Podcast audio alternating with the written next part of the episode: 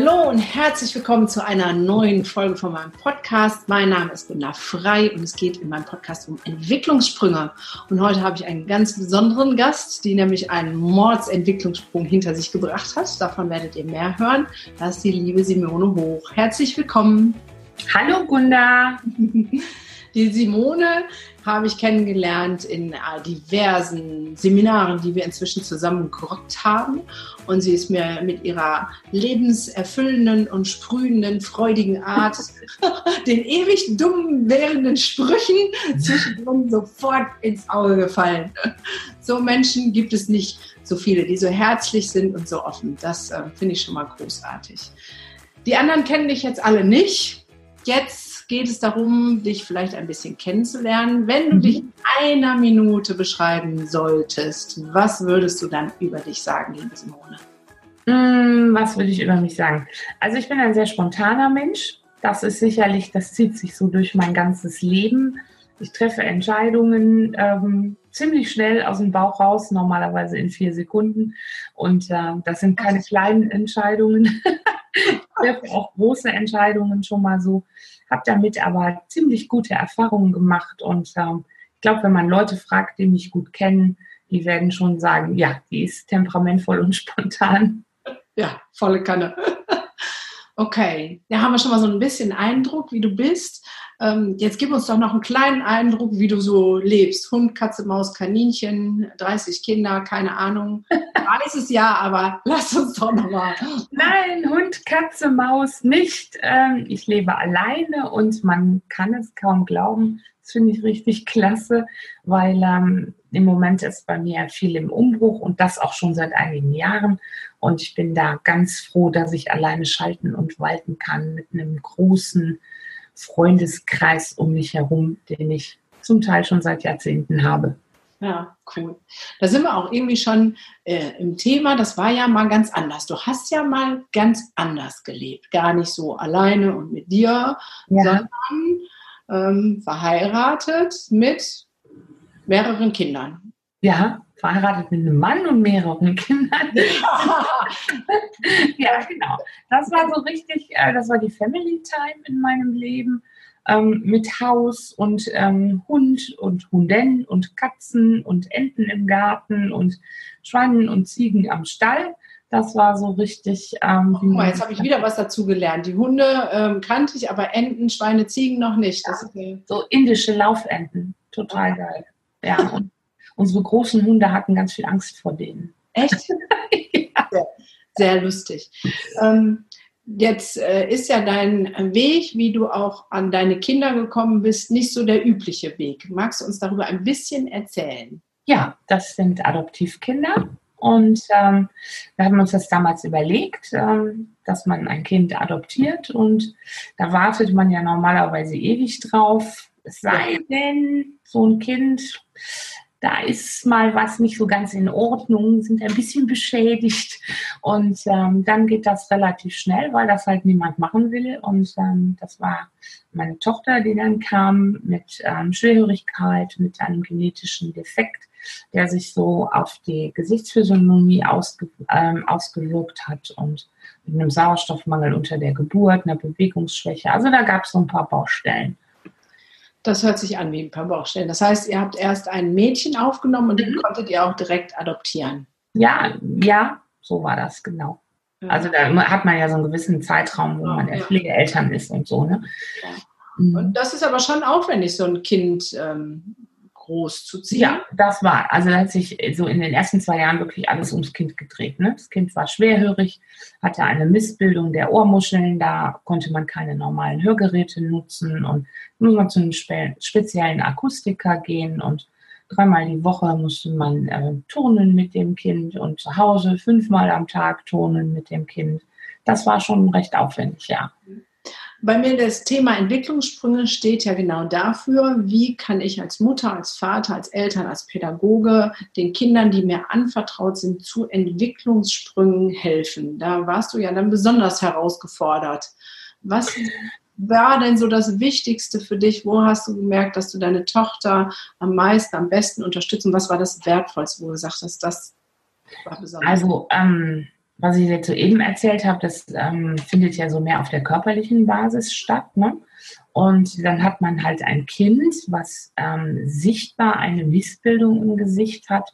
Und äh, da muss man ja so als kleiner Mensch oder später als junger Mensch ähm, schon eine Menge Rückgrat haben, um das da draußen auf der Straße auch auszuhalten. Und ähm, ja, was ich so nach Jahren gedacht habe, ähm, man muss sie halt, also diese kleinen jungen Menschen, die muss man einfach so lassen, wie sie sind, ja. Und ähm, die halt selber haben am Anfang am wenigsten ein Problem mit sich selber.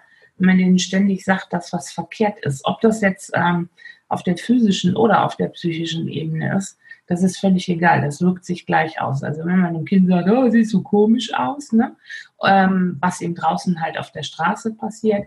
Oder zu Hause sagst du halt dem Kind, ja, du bist immer so unordentlich. Weißt du, diese typischen Dinge, die man gerne so völlig unbedacht sagt, ja. das kann man sich einfach schenken.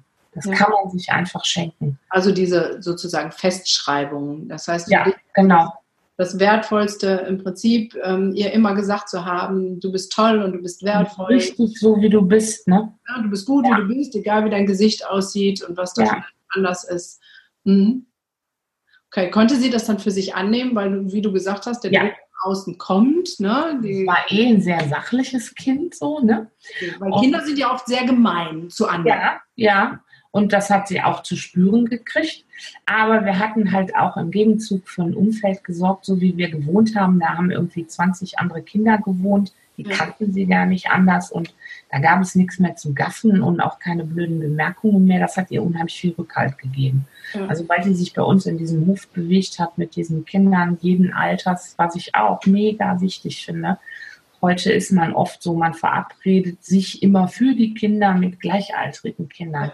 Und bei uns waren die irgendwie zwischen zwei und zwölf Jahre alt da draußen rum. Und äh, ja, wenn du selber sieben warst und nur der zweieinhalbjährige war draußen, dann musst du halt irgendwie mit dem Vorlieb nehmen, auch wenn er noch ein bisschen dusselig war. Ne?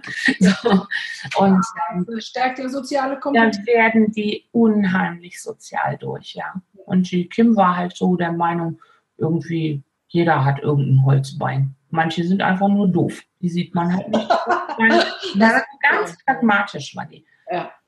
Aber du bist ja eine äh, Powerfrau, du hast es da nicht bei dem einen gelassen. Da hast du gedacht, jetzt habe ich zwar ein Kind, wo ich schon ganz viel Physio und sonst was Therapie mhm. machen muss, aber das reicht ja nicht. Ne? Dann, dann ja. kam noch. Dann, wir haben dann noch einen Jungen angenommen, mhm. der Christen, und ähm, da stellte sich relativ schnell raus, dass ähm, er eine schwere Epilepsieerkrankung hatte und ähm, ab da wurde es dann schon auch anstrengend. Ja, das kann man nicht anders sagen. Sehr belastende Krankheit. Ja, wie bist du denn als Mutter damit umgegangen? Weil das ist ja immer die Frage. Also ich habe ja selber ein auffälliges Kind und ich weiß, an manchen Stellen ist die Energie und die Kraft zu Ende und ich denke so, oh, so, wann ist bitte der, die Minute, wo er ins Bett fällt? Ähm, Mhm. Wo hast du deine Kraft, deine Energie hergezogen? Ähm, die Frage stellte sich überhaupt nicht. Ne? Die Lebensumstände waren, wie sie waren und man hat das dann sehr, schon sehr stark auf dieses eine Kind auch einstellen müssen. Mhm. Und ähm, aber die Lebensumstände waren einfach günstig mit einer sehr intakten Nachbarschaft. Dann ist man schon auf Hilfe angewiesen. Also wenn man ähm, zwei solche Kinder hat und man will noch weggehen als Paar, dann ist es schon gut, wenn man Nachbarschaft, soziale Kontakte hat, die sagen, hey, wir passen auch mal einen Abend auf die Kinder auf. Das ist ähm, sehr wichtig, dass man Kinder auch mal abgeben kann, dass man so ein bisschen Abstand zu denen bekommt. Und dann haben sich halt die Freunde aus der Nachbarschaft mal einen Abend mit dem hochauffälligen Kind vergnügt. Ja, aber du hast was Wichtiges erwähnt. Man muss abgeben können. Ne? Und gerade ja. wenn man ähm, ein auffälliges Kind hat, ist ja oft die Frage, schaffen die anderen das? Also ich weiß es selber, das, es hat bei mir ein bisschen gebraucht, bis ich das anderen zugetraut habe, dieses wunderbare Kind auch zu handeln. Hattest du da ja. nie Sorge, dass die das nicht auf die Backen kriegen? Doch, die hatte ich schon mal. Also ich kann mich sehr gut an eine Situation erinnern. Da hat mein Vater mal zwei Stunden auf das Kind aufgepasst und der hat in diesen zwei Stunden wirklich nur Blödsinn gemacht. Und als ich wieder nach Hause kam, war der ganze Hausflur, also der ganze Wohnungsflur, der war elf Meter lang, war komplett voll mit Toilettenpapier. Ja, also in, einer, in, einem Augenblick meines Vaters, weiß ich nicht, der hat aus dem Fenster geguckt oder so, hat das Kind äh, die Packung mit dem Toilettenpapier gefunden und hat die wirklich alle abgerollt. Und äh, mein Vater begrüßte mich mit den Worten, boah, ey, wie hältst du? das habe ich auch schon öfter gehört. Das habe ich auch schon öfter gehört. ja, du, das, wenn du in der Situation bist, merkt man das gar nicht so, finde nee. ich. Nee, das stimmt. Aber dann war ja immer noch nicht genug, ne? Ja, wir haben dann äh, immer noch so Bereitschaftspflege gemacht. Das heißt, so Kinder, die ad hoc aus Familien rausgenommen werden, weil da irgendwelche Situationen eskalieren und dann ruft das Jugendamt abends um 10 Uhr an und sagt, wir haben hier einen zehn Tage alten Säugling, wir brauchen da ganz schnell Unterkunft für und ja, sowas habe ich dann auch noch einige Jahre gemacht. Wie hast du das emotional verpackt? Weil ich finde das schwierig, ein Kind aufzunehmen. Man geht eine gewisse Bindung ein und dann muss es wieder gehen. Das ist ja. Ähm ähm, also es war immer von vornherein klar, dass die Kinder wieder gehen. Ja. Und ähm, ich bin damit, ich, ich konnte damit einfach umgehen. Also mir war es in dem Moment total wichtig, wenn die kamen, waren die immer recht schlecht dran. Mhm. Und für mich war das immer so eine Zeit, in der die sich regenerieren mussten und äh, parallel dazu mussten die Gerichte sich damit beschäftigen, was jetzt zukünftig mit diesem Kind passiert. Die Ergebnisse haben mir auch nicht immer gefallen. Was Gerichte entscheiden, ist nicht immer das, was man aus eigenem Erleben vielleicht als das Beste fürs Kind empfindet. Aber ähm, da muss Abgrenzung ist, glaube ich, das Wort. Ein bisschen muss man sich abgrenzen, ja. Ja. Das Leben des Kindes. Ich glaube, das ist sowas, was eh viele Leute machen. Die verweben das eigene Leben so eng mit einem Kind. Und da fehlt mir schon mal so ein bisschen dieses, ähm, dieses Erkennen, dass auch ein Kind einen eigenen Lebensweg hat. Ja, da sagst du was. Ähm, Abgrenzung ist gut. Ich sage immer, ähm, eigentlich muss man sozusagen als Mutter irgendwie so sowas haben wie so ein Business Manager, der, ne, und trotzdem freundlich ähm, zugewandt, also nicht distanziert. Also mhm. es, ich glaube, als Mutter, da sind so verschiedene ähm, Fähigkeiten, die man äh, haben sollte. und dieses sich auflösen ähm, ist halt schwierig. Ich äh, kenne viele Bereitschaftspflegefamilien, da ist immer die Balance zwischen, ich gehe keine Bindung ein, weil es geht ja wieder und es tut mir dann weh und ich gehe ein bisschen Bindung ein, die dem Kind hilft. Die zu finden, ist oft sehr schwierig. Ja, keine Bindung ist jetzt fast kaum vorstellbar, oder? Ja, also sagen wir mal so, ich erlebe das leider, aber es ist schrecklich. Bau mal keine Beziehung zu einem zehn Tage alten Säugling auf. Das finde ich schon schwierig. Ja, es gibt leider Pflegeeltern, also gerade in Bereitschaftspflege, die das dann sehr spartanisch halten, was aber für die Entwicklung des Kindes nicht wirklich förderlich ist. So ich muss gerade sagen, so ein kleines Knuddelbaby. ja, da merkt man schon. Also Simone hat das große Kinderherz, die ähm, vielen wunderbaren Kindern ein Stück Leben gegeben hat und damit auch Entwicklungssprünge verholfen hat. Ähm, jetzt ist es ja so, dass du selber deinen größten Entwicklungssprung fast nach deinen Kindern gemacht hast. Ja, das kann man so sagen, ja. Ja. Ähm, jetzt hast du ja vorhin gesagt, du lebst jetzt ganz alleine, vorher mit vielen Kindern, Haus, Hof, Katze, Hund, Enten. Nee, äh, doch, Enten. Ja, Enten. ähm, so. Ähm, was ist denn passiert, dass du jetzt so ganz alleine bist, wo doch das große Mutterherz in dir schlägt? Ja, ähm, als meine Tochter 19 Jahre alt war, ist sie tödlich verunglückt durch einen Verkehrsunfall. Und ähm, zu der Zeit hat mein Sohn schon in der Einrichtung gelebt, weil einfach ähm, das Zuhause nicht mehr zu handeln war. Kind war groß, Kind konnte schlecht laufen, Kind erfolgt, ähm, braucht sehr, sehr viel Aufmerksamkeit, permanente Betreuung. Es war im normalen Familienkreis halt nicht mehr so leistbar. Ähm, kurz, ähm, mal ein Statement zu abgeben, auch das ist ja eine Form von einer liebevollen Verantwortungsübernahme. Ne? Also da kam einfach so ein Punkt, wo man gesehen hat, jetzt sind wir alle eingeschränkt. Ne? Mhm. Also man konnte ihn halt auch nicht mehr so unter den Arm klemmen und mal Treppe rauf, Treppe runter. Das war immer ein Akt, der größere Planung äh, erfordert hat. Der, äh, er hatte immer größere Reichweite entwickelt, wie das Kinder tun. Ja. Und ähm, somit wurde dieser ähm, Aufwand der permanenten Beobachtung, der wurde nicht mehr leistbar. Ja. So wie man Kinder ja auch schrittweise dann aus dem Haus entlässt. Ähm, ich glaube, dass das auch ähm, behinderten Menschen zusteht. Ja. Hast du noch Kontakt zu ihm? Also besuchst du ihn noch? Ja, ja. Also, dass man nicht immer ähm, diese Eltern ist, die jetzt permanent um dieses Kind kreisen. Und äh, manche Eltern geben aus verschiedensten Gründen ihre Kinder in ein Internat. Zum Beispiel, wenn das Kind ähm, extrem sportlich begabt ist oder was weiß ich. Ja. Und ähm, so haben wir uns auch entschieden, als er zehn wurde, dass er in eine Einrichtung kam, wo er die Woche über gelebt hat und ähm, die ganz anders mit ihm umgehen können. Ne? Ja klar, Fachpersonal halt. Ne? Fachpersonal mit der entsprechenden Distanz, nicht so böse, wenn er wieder was anstellt und einfach auch von den, von den Möglichkeiten, von den ja. Räumen ganz anders ausgestattet, von den Autos ganz anders aufgestellt, mit denen sie Ausflüge machen. Und genau. Und deswegen will ich das gerade betonen, das ist eine liebevolle, verantwortungsbewusste Entscheidung und nicht eine, ähm, das mir zu anstrengend, ich will dich loswerden, sondern ich gucke mit deinen Fähigkeiten, die du hast, ähm, was ist das beste Lebensumfeld für ja. dich. Und was, was kann man da am besten auch rausholen? Also ich bin ein absoluter Selbstständigkeitsfan bei Kindern. Absolut.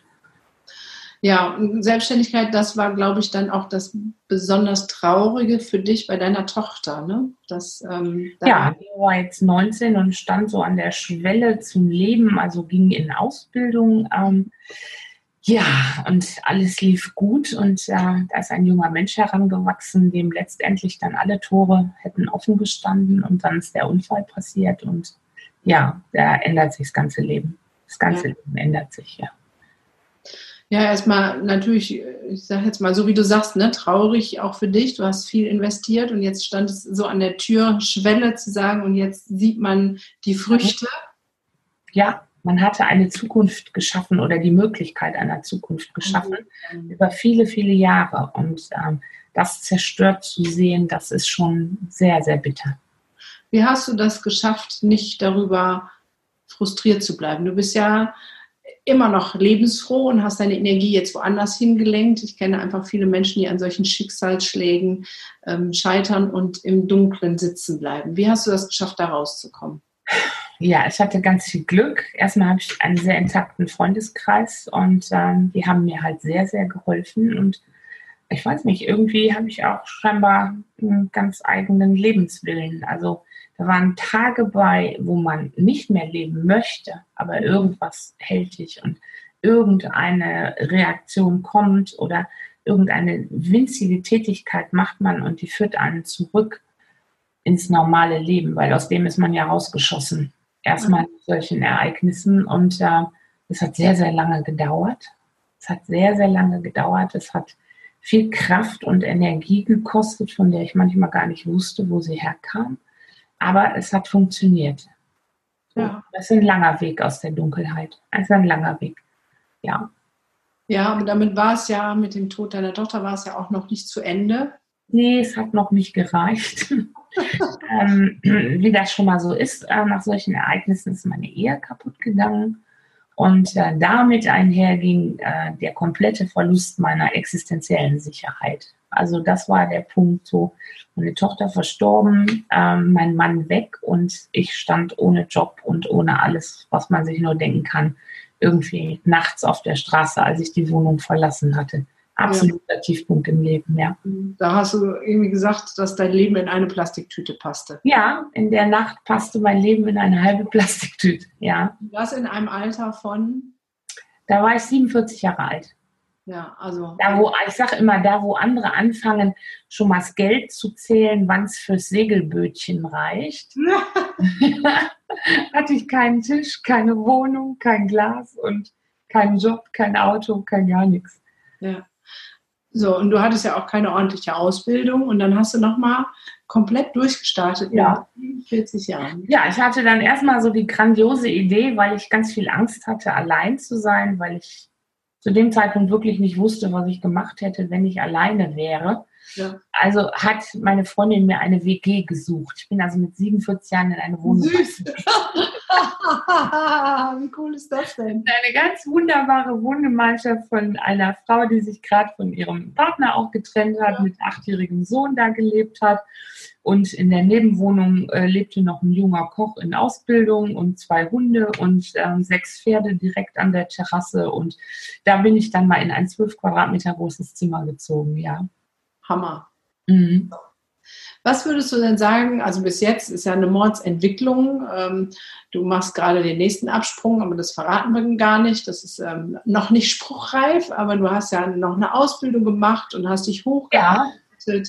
Was würdest du sagen, in diese Entwicklung zu kommen? Was war das Wichtigste, was äh, dir da begegnet ist, was dir geholfen hat, was äh, ja, dich unterstützt hat, diesen Entwicklungsprozess überhaupt zu machen?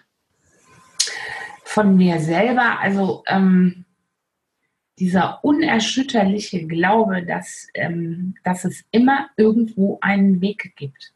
Und ähm, ich habe ganz viel Verständnis für Menschen, die äh, sagen, ich sehe gerade keinen Weg, weil das kenne ich, ich habe auch keinen gesehen. Ich hatte null Plan, was ich machen will. Ja. Und ähm, war beim Arbeitsamt und die waren total entsetzt, in was für einem Zustand ich war. Ich habe nur geweint, ja. Und dann haben die gesagt, äh, äh, wissen Sie was, wir geben Ihnen erstmal sechs Wochen Zeit, fangen Sie sich erstmal. Und dann habe ich so ein bisschen Luft gehabt und dann habe ich mich sechs Wochen lang gefragt, was machst du? Also, völlig klar mit dieser Vorgeschichte, also ich kenne mich mit behinderten Kindern aus und so und Familie und so. Mir war völlig klar, die würden mir vorschlagen, gehen Sie doch in die Altenpflege. Ja. Das kam auch ganz wie bestellt. Dann sie, hören, werden Sie nicht in der Altenpflege interessiert? Nein, war ich nicht. Ja. Und ähm, genauso wenig konnte ich mir für mich persönlich vorstellen, äh, mich im Aldi an die Kasse zu setzen. Das ist einfach nicht mein Ding. Und ähm, Studieren fiel weg, weil wovon lebst du mit 47, wenn du anfängst zu studieren? Die, also ja. denken ja, aber die hat früher die Schaukel zu nah an der Hauswand gestanden, wenn du dem Arbeitsamt mit solchen Ideen kommst. Und ich wusste es nicht. Ich habe immer nur weggestrichen. So, ne? Was kommt nicht in Frage? Das kommt nicht in Frage, das kommt nicht in Frage. irgendwann muss ja mal was übrig bleiben. Aber da tat sich echt überhaupt nichts. Und irgendwann habe ich ähm, in der Zeitung gelesen, Ausbildung zum Rettungsassistenten. Und wie ich so bin, habe ich gesagt, das mache ich. Aber in dem Moment, wo ich gelesen habe, wo meine Synapsen diese Zeilen Schlüssel haben, ich gedacht, das mache ich. ich überhaupt gar keine Ahnung. Ich habe null Plan. Ja. Das mache ich. Ja, aber da kam dein großes Herz wieder und das, okay, dann kannst du jetzt anderen Menschen helfen. Kinder sind aus dem Das war irgendwie, ich fand, das war ein cooler Job. Also ich hatte keinen speziellen Plan dahinter. Ich ja. hatte gar keinen Plan. Aber ich habe gedacht, das ist ein cooler Job, äh, da wirst du eine Menge lernen müssen, da habe ich immer total viel Lust zu und das ist sicherlich sehr abwechslungsreich. Ja. Das war ja dann auch wieder eine riesen Herausforderung, weil mit denen du da gelernt hast, die hätten alles deine Kinder sein können. Ja. Teilweise hätten die deine Kinder sein ja, können. Absolut, ja. Wie hast du das denn hingekriegt? Für mich ist immer die spannende Frage, wie kommt man in diese Entwicklung rein und wie kann man also ne, da sitzen und nicht denken, was willst du, du kleiner Pupser? Die Frage stellte sich nicht. Ich stand ja so unter Strom. Also mir war auch klar, ich habe nur diese eine Chance und ich muss das packen. Und ich hatte keine Zeit, mich rechts und links um meine Nachbarn zu kümmern, wie alt die sind oder ob ich die nett finde oder doof finde. Da war klar, da muss man jetzt durch. Und ähm, die waren total nett. so, aber da hilft dann auch ähm, so ein bisschen Scheuklappenmodus. Nee, ich nee. bin offen. Ich bin immer offen. Und mir war es damals schon egal, wie alt Menschen sind oder wie alt äh, junge Leute sind oder alte Leute. Ähm, an, also schon dumme Sprüche gibt, so nach dem Motto, was will denn die Olle hier? Nee, es war relativ klar, was ich für eine Geschichte hinter mir habe. Also natürlich gab das am ersten Tag erstmal große Augen, ja. aber ähm, ja, es, jeder musste sich halt auch am ersten Tag vorstellen und erklären, warum er da war. Und ja, dann habe ich halt erzählt, warum ich da war und dann war es eigentlich durch. Ja. So. Okay. Das heißt, es sind nicht die Scheuklappen, die dir geholfen haben, sondern deine inspirierende Offenheit, auch mit deinem Thema nicht hinterm Berg zu halten, weil dann kam Verständnis sozusagen. Ja. Dann haben die Leute sagen so, ähm, ich habe in der Folge ganz viel mit jungen Menschen gearbeitet. Ja. Ähm, in dem praktischen Teil der Ausbildung haben mich wirklich sehr, sehr junge Menschen ausgebildet. Also konnte ich dann auch da stehen und Hände an die Hosen naht und vor denen mal stramm stehen. Ne? Ja. Und ähm, danach habe ich angefangen, junge Leute auszubilden. Ich muss ehrlich sagen, so die Vorbehalte von älteren Leuten gegen Junge sind größer als die von jungen Leuten gegen Ältere. Absolut. Ja, auch sehr mhm. spannend. Also muss man mal hören. Aber ich finde das auch, also es ist ja auch mein Erleben, Offenheit ähm, öffnet Herzen. So, ne? Absolut, ja. Und wenn man ähm, auch mit seinen Schwächen, also nicht kokettiert, aber das sagen kann, da ist es halt so oder das ist meine Lebensgeschichte, habe ich auch selber die Erfahrung gemacht, dass immer positiv darauf ja. reagiert wird. Absolut. Arschnasen gibt es immer, ne? aber wenn keiner weiß, wie soll er dich dann einsortieren? Das ja, ja, also das war auch wirklich gar nicht mein Problem. Und ich hatte ja wirklich auch von nichts eine Ahnung. Die meisten Leute, die so eine Ausbildung machen, die waren vorher schon in der Freiwilligen Feuerwehr oder beim THW oder irgendwas. Ich hatte echt von nichts eine Ahnung. Ne? Okay. Da hast du einen riesen Entwicklungssprung hingelegt, weil du hast dann ja nochmal die ganze Ausbildung durchlaufen und bist im Prinzip von äh, Mutter mit einem Kindhof, Haus, Modell zu... Jeden Freitag einen Kuchen backen. Echt? Wow, okay. so eine Kuchen gebacken, ja. Äh, zu ähm, sozusagen so einer Powerfrau im Business. Das, ja. Ja, schon echt krass. Wenn ja. die heutige Simone ihrer jüngeren Simone einen Tipp geben würde, was würde die dir denn sagen, wenn du die jetzt treffen würdest? Mach, was du möchtest und ähm, lass dir nicht vermeintliche Sicherheiten verkaufen. Weißt du, ich habe auch immer gedacht, ich bin so sicher in diesem Leben. Der Mann und die Kinder und das Haus und alles nett und alles schön und abends sitzt man zusammen ja, und ähm, dann kann das von einem Tag auf den anderen vorbei sein und äh, dann ist nichts mehr, wie es war. Und wenn man dann keine Idee hat für sich selber, ähm, was man noch aus diesem Leben machen könnte, aus diesem zweiten Leben, was aufgrund ähm, oder was nach solchen Katastrophen kommt, dann, äh, dann ist man, glaube ich, verloren, wenn man keine Idee für sich selber hat. Und ich glaube, wenn man Kindern das früh austreibt, ja dass sie das sind, was sie sind, dass sie festgelegt sind auf das, was man ihnen immer gesagt hat. Ach, du bist immer so ungeduldig. Ja. ich war immer sehr ungeduldig. Ich habe aber Geduld gelernt. Und weil ich früher ungeduldig war, heißt das nicht, dass man das ein Leben lang bleiben muss. Das finde ich so mega wichtig.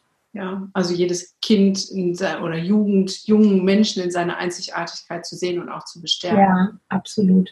Aber wie hast du denn ähm, sozusagen den neuen Blick für aus deiner ja, du warst nicht mehr sicher und dann hast du eine neue Vision, du hast ein bisschen erzählt mit, ah ja, da hast du das gesehen und dann habe ich gedacht, dann mache ich das. Aber was hat dir denn wirklich auch geholfen? Welche Impulse von wo brauchtest du, um den Weg bis hierhin jetzt gehen zu können?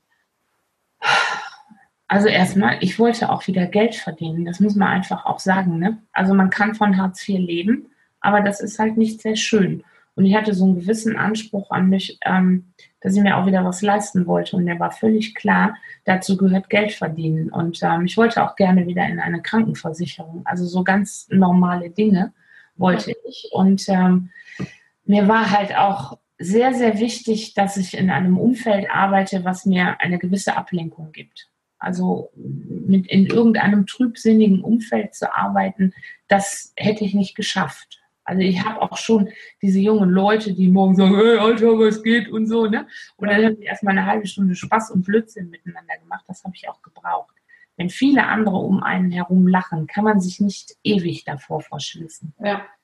Okay, das heißt, andere Menschen waren schon die, die dir durch ihre Art geholfen haben Absolut. und an manchen Stellen wahrscheinlich auch Impulsgeber waren, oder? Absolut. Ja, ich habe einen tollen Ausbilder gehabt, einen tollen Dozenten gehabt ähm, der immer wieder gesagt hat, du schaffst das, du schaffst das und ähm, auch nachgefragt hat, an welchen Stellen schaffst du das nicht und dann nochmal noch mal das Händchen unter den Popo und komm auf aufs Pferd und äh, bin an einen großartigen Chef geraten, äh, der mich gefördert hat und ähm, einfach da auch keine Vorbehalte hatte.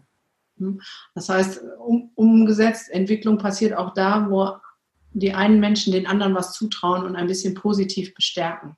Ja, das heißt, und auch mal in den Popo treten. Ja, aber. Da musst du schon auch was einstecken, ne? ja, das glaube ich wohl. Du musst auch schon was einstecken, ja. Dieses Management von oben nur mit Druck, Druck, Druck, Druck, Druck. Äh, ja. Würdest du sagen, dass das hilft? Nein, nein. Ich glaube, du wirst dabei, ja, Druck hilft, aber du musst immer die Liebe dabei spüren. Mhm. Also jemand, der, der so angematscht ist, wie ich war, den kann man halt auch kaputt drücken. Aber solange die Botschaft dahinter die richtige ist, ich will dein Bestes und wir machen das zusammen und ich lasse dich nicht alleine. Ich glaube, ähm, das ist der, das ist die Essenz eigentlich aus der Sache. Ja. Ja, und das ist so ein bisschen für mich so ähnlich wie Kinderentziehung, ne? weil da muss man auch konsequent sein und mal mhm. aufstellen und die durchziehen, was ich jetzt nicht vielleicht mit Druck gleichziehe, aber äh, wenn die Grundhaltung von ähm, Liebe ist und ähm, du schaffst das und ich sehe das Tolle in dir, dann ja. kann was ähm, Gutes werden. Okay. Ohne was könntest du nicht leben, liebe Simone? Ohne mein Auto. ich bin irgendwie, ist äh, Auto für mich ist die Möglichkeit, dass ich wegfahren kann, da wo ich bin, wenn es mir da nicht mehr gefällt. Und dass ich irgendwo hinfahren kann, wo es mir gefällt, wo meine Freunde sind. Auto ist für mich super wichtig. Ich hasse öffentlichen Nahverkehr, da kriege ich echt den Brechreiz. Und äh, ein Auto darf alt sein und darf klapprig sein, aber es muss mich von A nach B bringen und es ja. muss mich irgendwo dahin bringen, wo meine Freunde sich treffen. Und ja, ich lebe ja in der Stadt. Ja. So, ähm, und da sind schon mal die Leute auch in der Nachbarstadt unterwegs oder so. Ich brauche ein Auto. Ja, ja. Kann ich gut verstehen. Also im Ruhrgebiet ist das noch was anderes, ähm, so wo äh, alle fünf Minuten immer eine U-Bahn oder eine Straßenbahn fährt oder in Berlin, Hamburg, ne, da bist du froh, wenn du kein Auto hast. Aber hier bei uns ähm, kann ich das schon. Ich finde so ziemlich das Trübsinnigste, was man haben kann, ist morgens um 10 vor 7 im Regen an der Haltestelle zu stehen. Immer, da denkst du über Selbstverbrennung nach, ja? Alle solche Gesichter, alle solche Gesichter unterm Schirm und ganz schrecklich und dann kommt der Bus nicht, finde ich ganz furchtbar. Okay. Ja.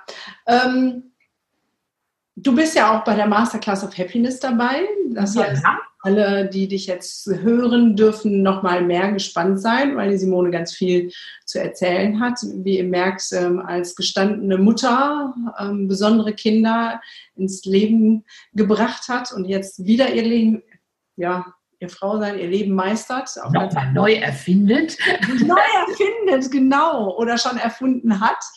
Ähm, genau das ist ja genau der Tag, wo es gerade darum geht, ähm, auch speziell jetzt Eltern, Pädagogen, Lehrern, die auch ein bisschen in, dem, in der Routine des Alltags mit den Kindern müde geworden sind, nochmal so richtig in die Freude Energie zu kommen. Was wäre, ist dir denn so daran das Wichtigste, den, denen, die so in der Routine feststecken, vielleicht noch einen guten Satz mitzugeben? Also ich erlebe das ja auch immer in meinen Seminaren, wie ausgepowert diese Menschen manchmal sind. Und ja. äh, dann bin ich echt total erschrocken, ähm, dass das so passiert und wie lange die Leute das nicht merken, dass das auch passiert. Es ist so ein schleichender Prozess ja. Wie, so ein, wie so ein langsames Aussaugen. Und ja, mir ist total wichtig, dass man da früh genug drauf guckt, also als betroffene Person oder eben auch ähm, als jemand, der so arbeitet wie du oder wie ich, ähm, Seminare gibt und sagt, komm, das geht, da kriegt man nochmal die Kurve.